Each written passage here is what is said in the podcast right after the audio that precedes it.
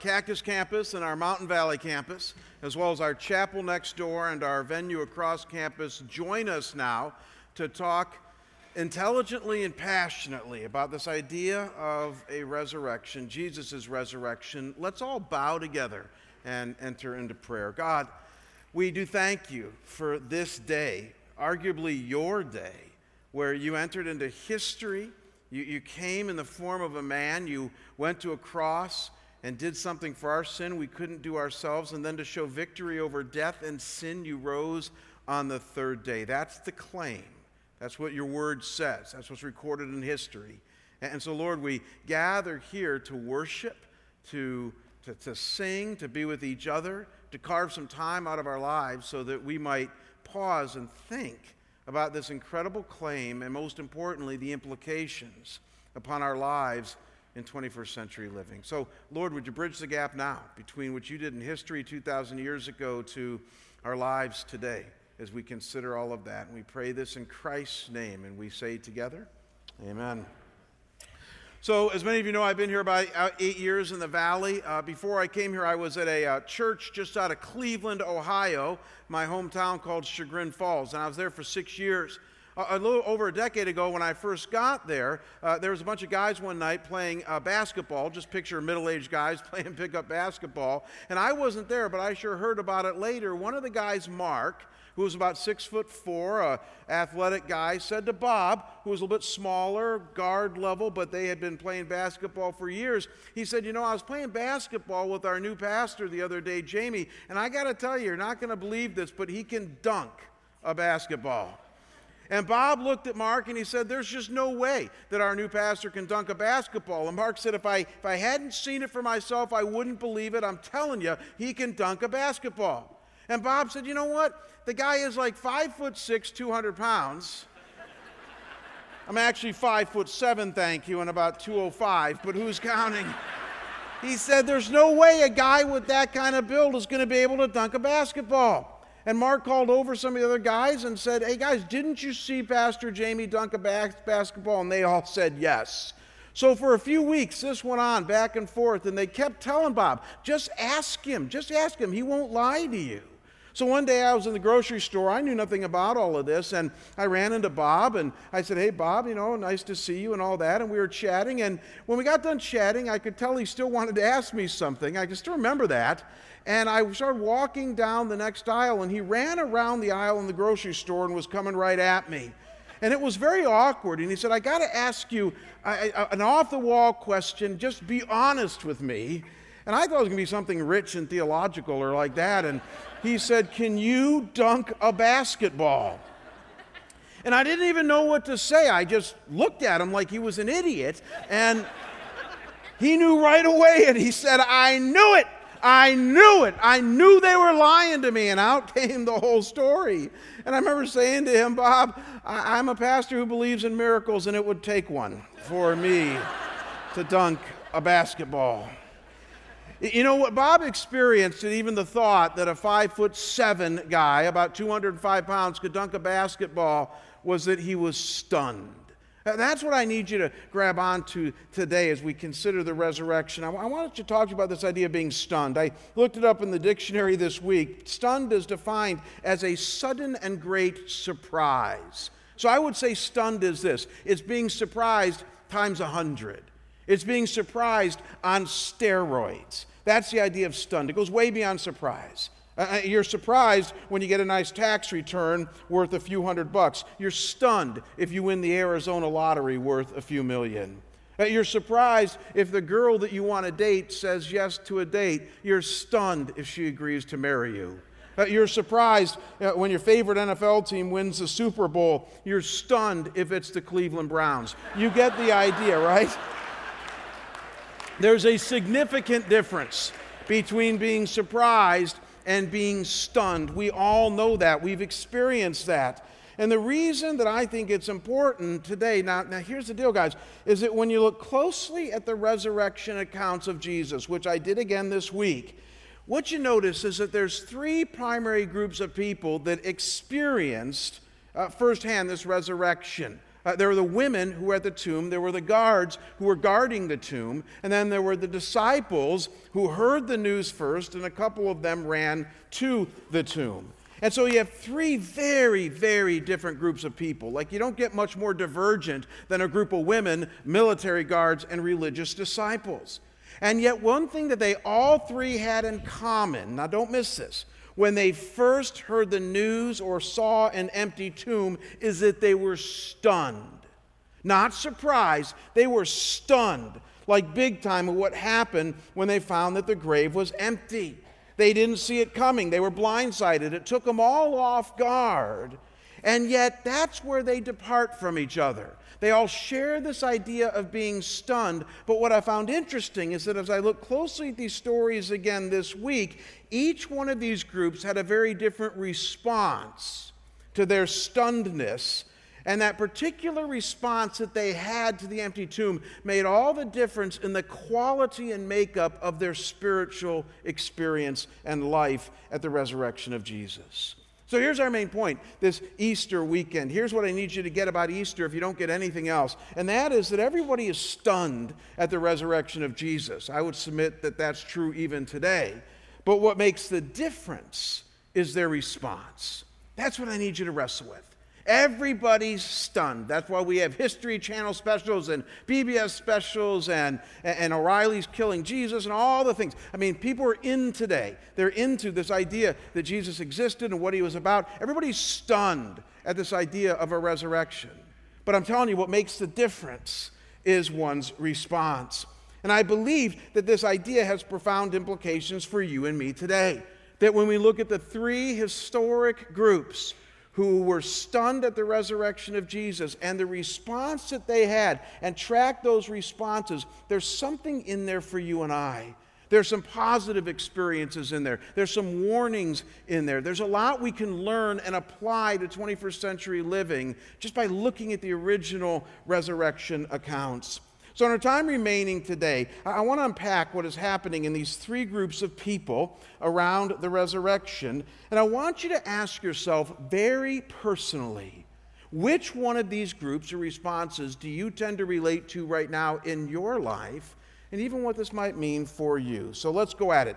Let's first look at the women who were at the tomb. The women. Uh, let's read the resurrection account so that we're all clear. In Matthew 28, verses 1 through 8, the story unfolds of the resurrection, and it says this Now, after the Sabbath, toward the dawn of the first day of the week, Mary Magdalene and the other Mary went to see the tomb. Luke adds that Joanna was there and some other women. Mark adds that there was Salome. So just picture a lot of women.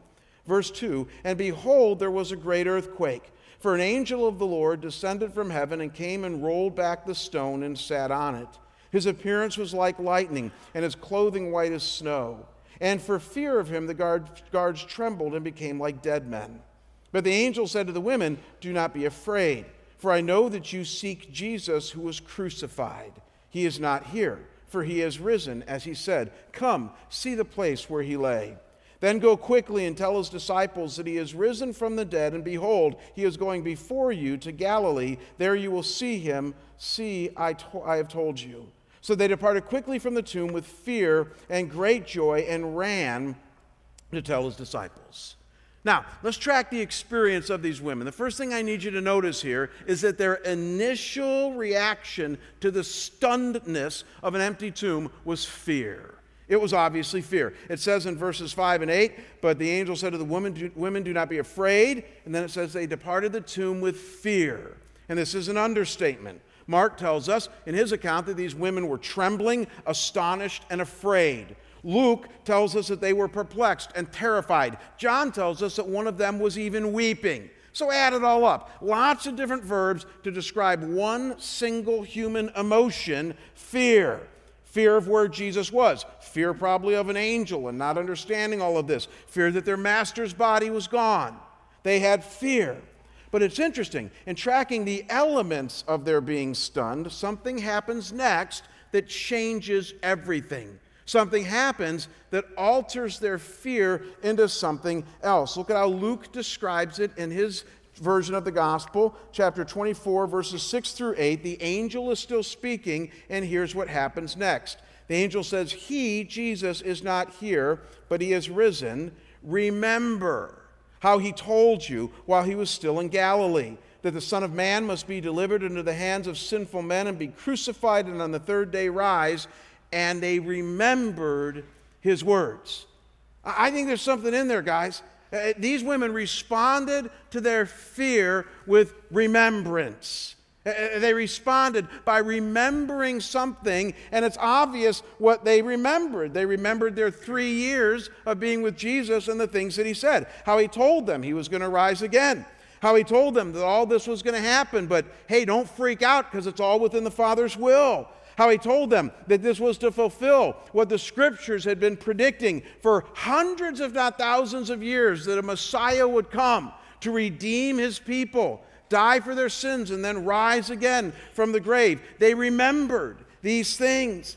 And in completing their journey of being stunned, notice with me the result. And that is that right on the heels of this remembrance, they experienced joy. So the journey of these women was going from fear to remembrance to joy. It says in verses 8 and 9 of our passage here in Matthew 28 So the women departed quickly from the tomb with fear and great joy and ran to tell the disciples. And behold, Jesus met them and said, Greetings. And they came and took hold of his feet and worshiped him. So they went from fear all the way to joy, but the choice that made the difference was their choice to remember who God is, what He is about, and what He's up to in this world, even in the midst of their fearful emotions. And all I can say is that isn't that the way that life works for some, if not many of us today? I've been a pastor now for a quarter of a century. I feel like I'm getting old. But one of the things that I've experienced in a quarter of a century of working with all kinds of people from all walks of life is that even the most rough and tumble, courageous and strong among us can get gripped with fear at times in this fallen world. Things stun us that we don't see coming. We lose our job, our kid gets really sick, our marriage goes south, our bank account grows dangerously small, our ability to ward off sin grows weak and we succumb. Lots of things, terrifying things that can bring fear in our lives, even to the most rugged and grit, gritty among us. But then what we learn from Easter Sunday here is that we have a choice. That in the midst of fear, for those of us who have any understanding of God, we can choose to remember. And you're saying, what do you remember? Well, I've been doing this now for about 34 years since I became a Christian. In over 34 years, what I do in the midst of my fear is I remember all the promises of God in His Word. So when I'm fearful, I remember things like this He's never going to leave me or forsake me. I remember that His mercies are new every morning. I remember that there's no temptation that has seized me except what is common to man, and God is faithful. He will not let me be tempted beyond what I can bear. I remember that if I confess my sins, He's faithful and just and will forgive me from my sins and cleanse me from all unrighteousness. I remember when I'm most fearful that He has numbered every hair on my head, which is getting thinner and thinner as I go along, and that every day of my life has been ordained that I am fearfully and wonderfully made. And some of you who are new to this is going, Where are you getting all this stuff? From the Bible from the things that he has revealed that on a regular basis I and many people around here remember when we experience fear in this world. And when we do that, you know what happens? Joy starts to come. I wish I could promise you that all your circumstances would change, but that's not what happens. The women were still dealing with an empty tomb and didn't understand it initially. What happens, however, is that when we remember, there becomes an undercurrent of joy that God gives us in our lives that makes all the difference. So, in identifying with the women, on this Easter morning, we can go, if we choose to, from fear to remembrance to joy. That's the first thing that we can identify with. Now, as I thought about it this week, I thought, you know, I wish this, this is how it worked for any and all of us who experience fear in life, but let's be realistic. All of us know that that's just not true. And so I find it interesting that there's a second group of players in Matthew's resurrection account that actually shows us this and helps us understand this and, and even the dangers involved in, in, in our response, and they're the guards. You might remember that the chief priests, the religious leaders, were afraid that the disciples would steal the body and try to fake a resurrection. So they posted four guards, Roman guards, on the tomb, guarding one dead man. And the guards' initial response to the empty tomb is very interesting. It was just like the women, and it was one of fear. It makes it very clear here. Look at verse 4. It says, And for fear of him, the guards trembled and became like dead men. I love Matthew's description here. We have a modern day slang for it. We call it being frozen with fear. Y'all have heard that before. Psychologists actually tell us that that's possible, that there are times that you can be so afraid that your arms and your legs just don't even work, that you're frozen with fear. That's exactly what's happening with the guards here. At the presence of the angel and an empty tomb, they couldn't move. And so they were stunned with fear, just like the women. But it's interesting. Instead of remembering like the women did, because they probably didn't have much to remember, they chose to do something very different in response to their fear. They fled. They ran. They went from fear to flee. Look at verse 11. It says, While they, the women, were going, behold, some of the guard went into the city and told the chief priests all that had taken place. so I love the picture being painted here. When, when, when the women and the angel were gone, all of a sudden their arms and legs started working again. Their fear subsided, and now they're going, What do we do? And so they ran into the city to their bosses. Now, don't miss this. And they told their bosses the truth of what happened. It says in verse 11, they told all that had taken place.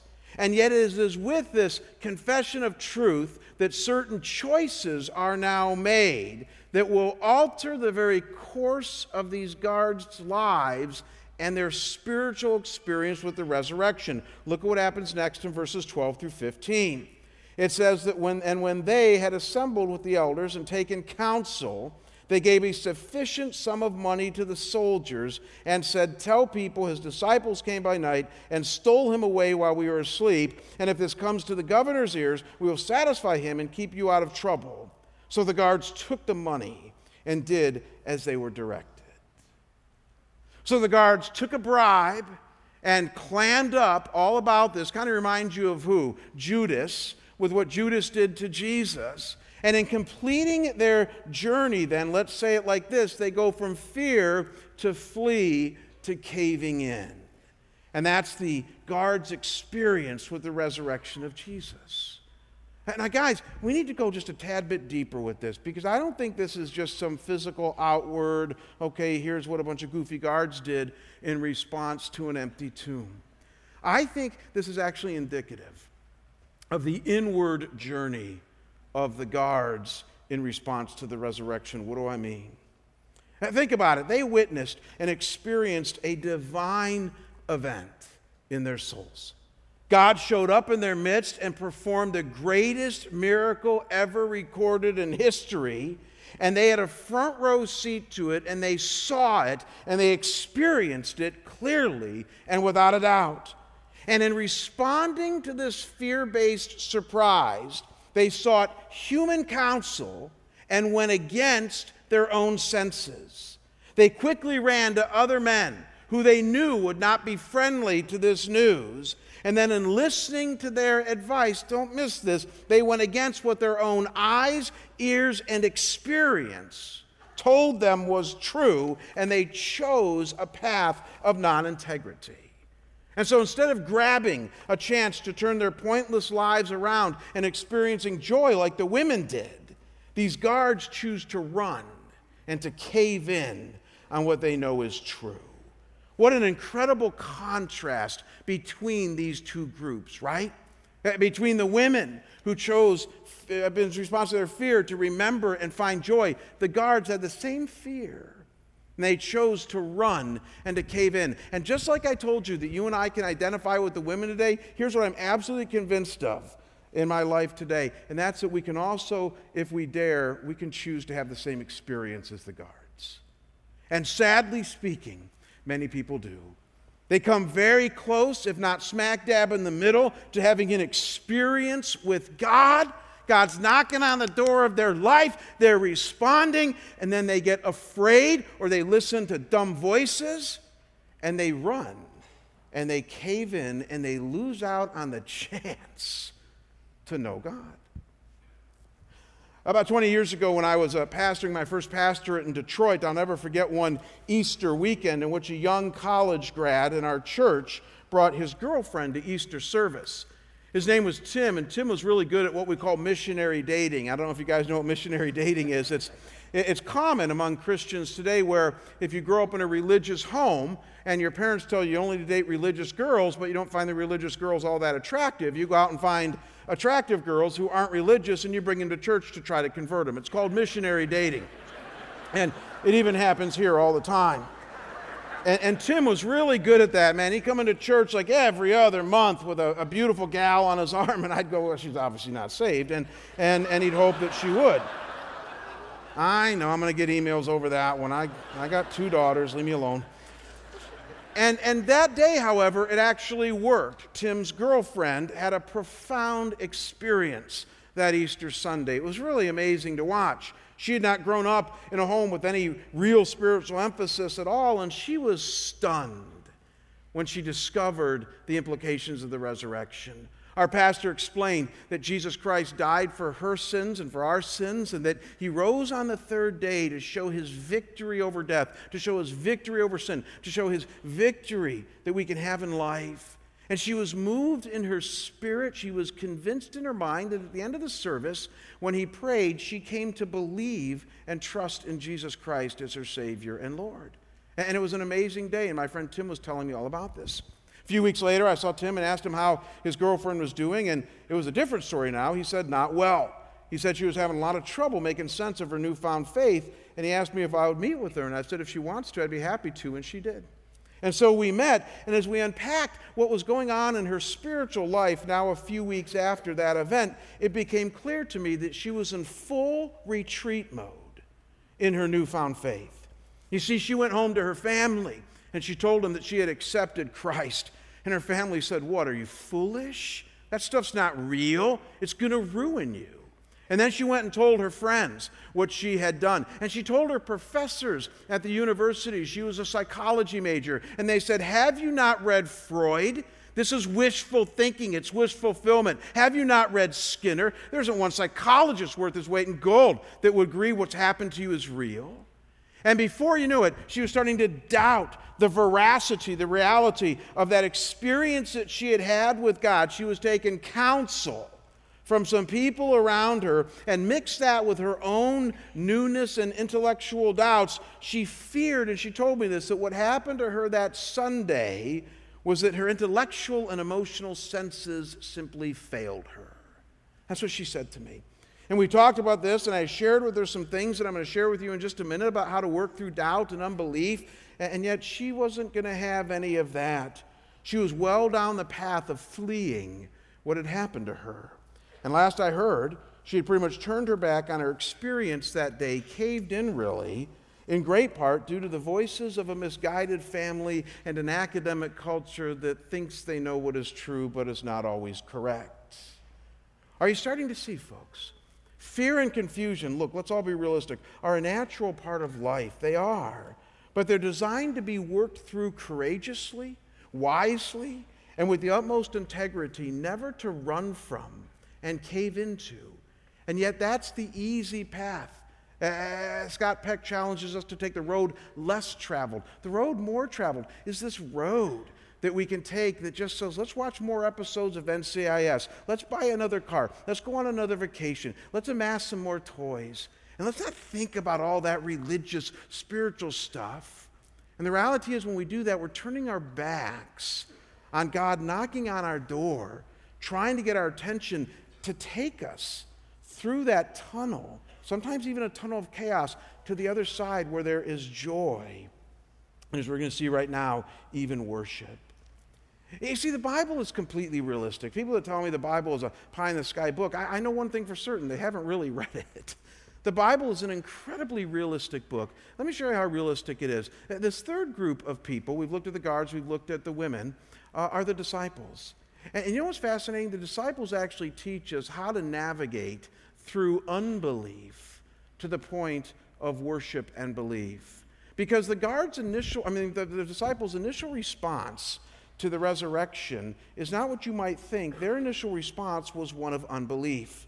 It says in Matthew 28, verse 17, it says, And when they saw him, meaning Jesus, they worshiped him, but some doubted.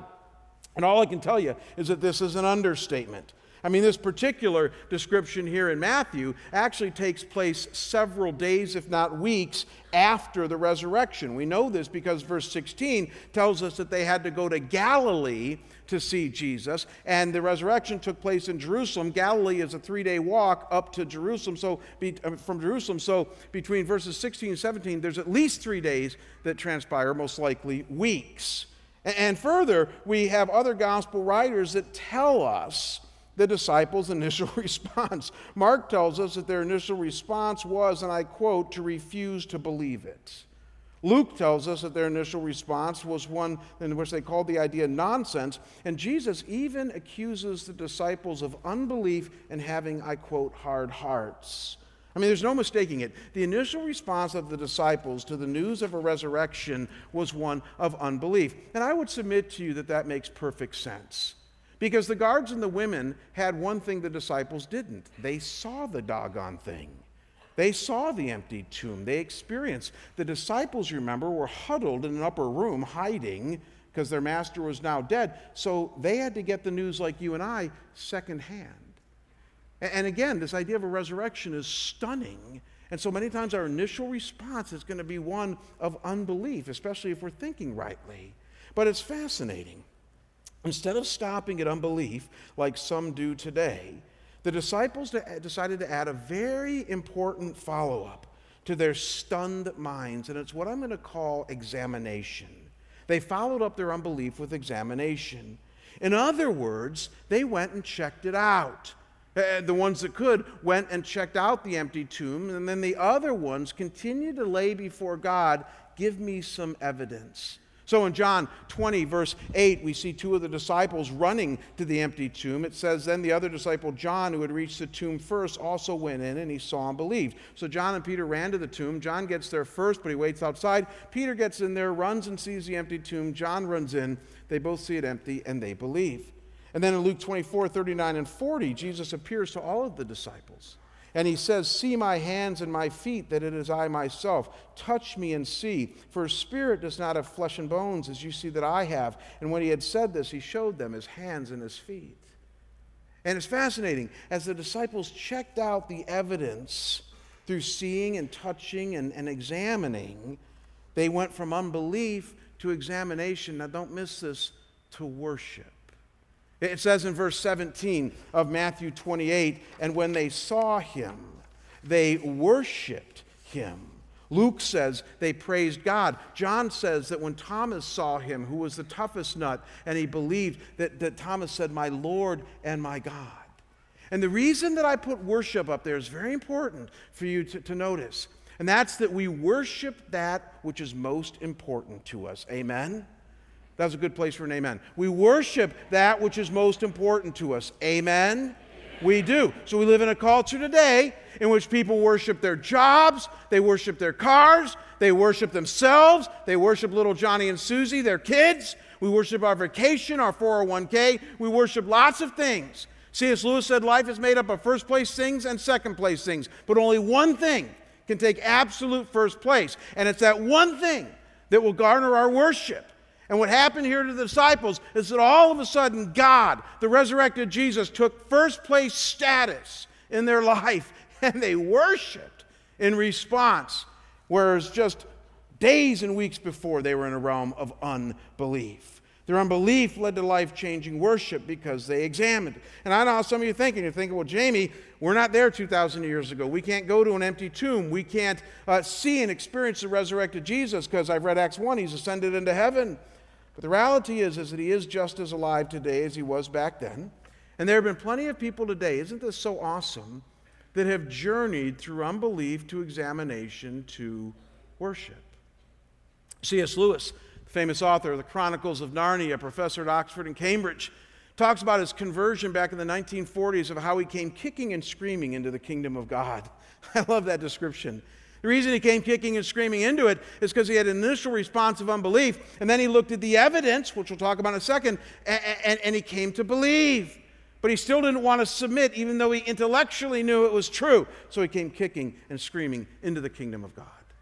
Ravi Zacharias, an Indian born Hindu, had the same experience unbelief, examination, worship. Lee Strobel, former legal affairs editor of the Chicago Tribune back in the 1970s. His wife Leslie goes to church. He thinks it's going to ruin their very lives because she becomes a Christian. But before everything goes south, he decides to go to church himself. He starts a process of examining. Eventually, he writes a book called The Case for Christ and came to believe. I got lots of stories like that, guys. And you're saying, what did these guys examine? Well, they read books. First and best one being the Bible. They attended church. They asked questions. They looked deeply into the claims made by the gospel writers. And through a journey of seeking and examining, they came out believing and worshiping. I mentioned that I'm 51 this year. I've been a pastor now for a quarter of a century. This year I also celebrated another milestone in my life. This is exactly two thirds of my life this year that was spent as a follower of Jesus, which means the first third, first 17 years, I was not. And I can remember those days like they were yesterday. I was spiritually going no place fast. Eventually got to the point of examining, and it led to worship. It's a journey that many of us have taken. So here's the deal for you, and with this we're going to be done if this uh, resonates with you at all. I was meeting with my buddy Tom Schrader this week. Tom's a pastor down in Gilbert, semi retired. It's going to be one of the first times that Tom is not preaching on Easter Sunday, and we were reminiscing about all the Easter Sundays that he's done. Tom's a witty guy. He said he used to get up every Easter and tell all the Christmas and Easter crowd that uh, really the best Sunday to visit church is not Christmas or Easter. He used to tell people that the best Sunday to visit church is the Sunday after Easter. And the reason is, is you get, you get a better look at what church is really like. Because you see, on Easter, we pull out all the stops, and we're on our best behavior, and we bring our A game to the plate and all of that. But if you want to really get down to what church is about and the daily, weekly work that we do to keep our faith sustained, then come the Sunday after Easter. And that's what I invite you to do.